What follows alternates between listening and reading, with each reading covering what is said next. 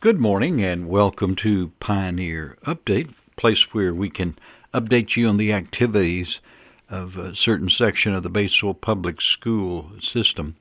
It is a service of the Citizens Bank, a bank that is built for youth. Today we visit White River Academy and Ms. Deena Bruce is our guest, who specializes in the field of mathematics.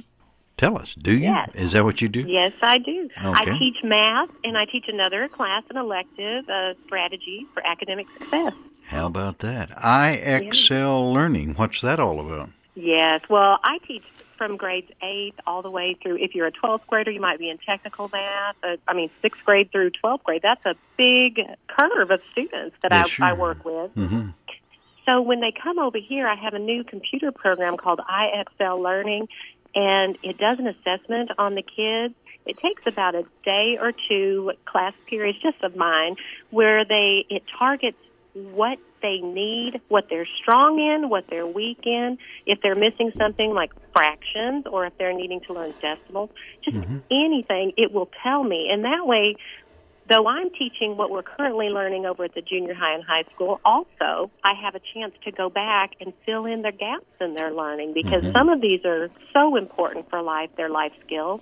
And if they have been transferring from school to school, if they have been in any type of situation that might have caused trauma in their life, when they come over here, we just work with where they are and try to build on that. As a general rule, where do you start in math? Or is there a general rule? I've always found it helpful to review. they come in and we get children on a, a just a constant rotating basis. Okay. So it's very hard to review individually, but I try to catch the student up to the current lesson we are in our class that we're working on mm-hmm. and and get them up to speed. But the great thing is if they do come from our junior high or high school, I now have the same curriculum that they work on. So mm-hmm. hopefully when they come over here, they know the vocabulary and they know what we're doing and we're trying to stay along the same path that they work over there. And now I meet with the junior high and high school teachers in math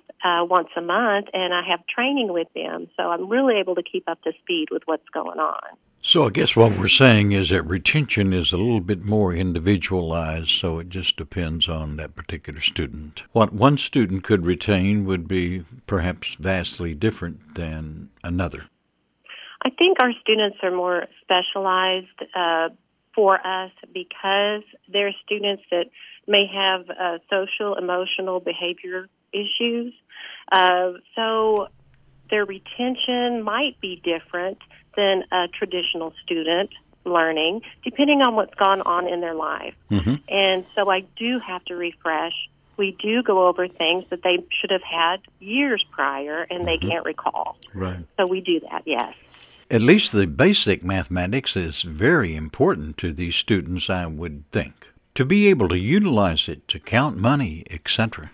Yes, it is. It's extremely important for, especially for coming up with our local businesses. I mean, these kids will be out there needing these skills, working locally, being able, they need to be able to do these really important basic math skills in addition to when we do our algebra, geometry, and technical math. So Okay. We're going to have to talk to you again and uh, get a little deeper into some of these things. We appreciate your time today. Deena Bruce with White River Academy. Thanks, Deena. thank you.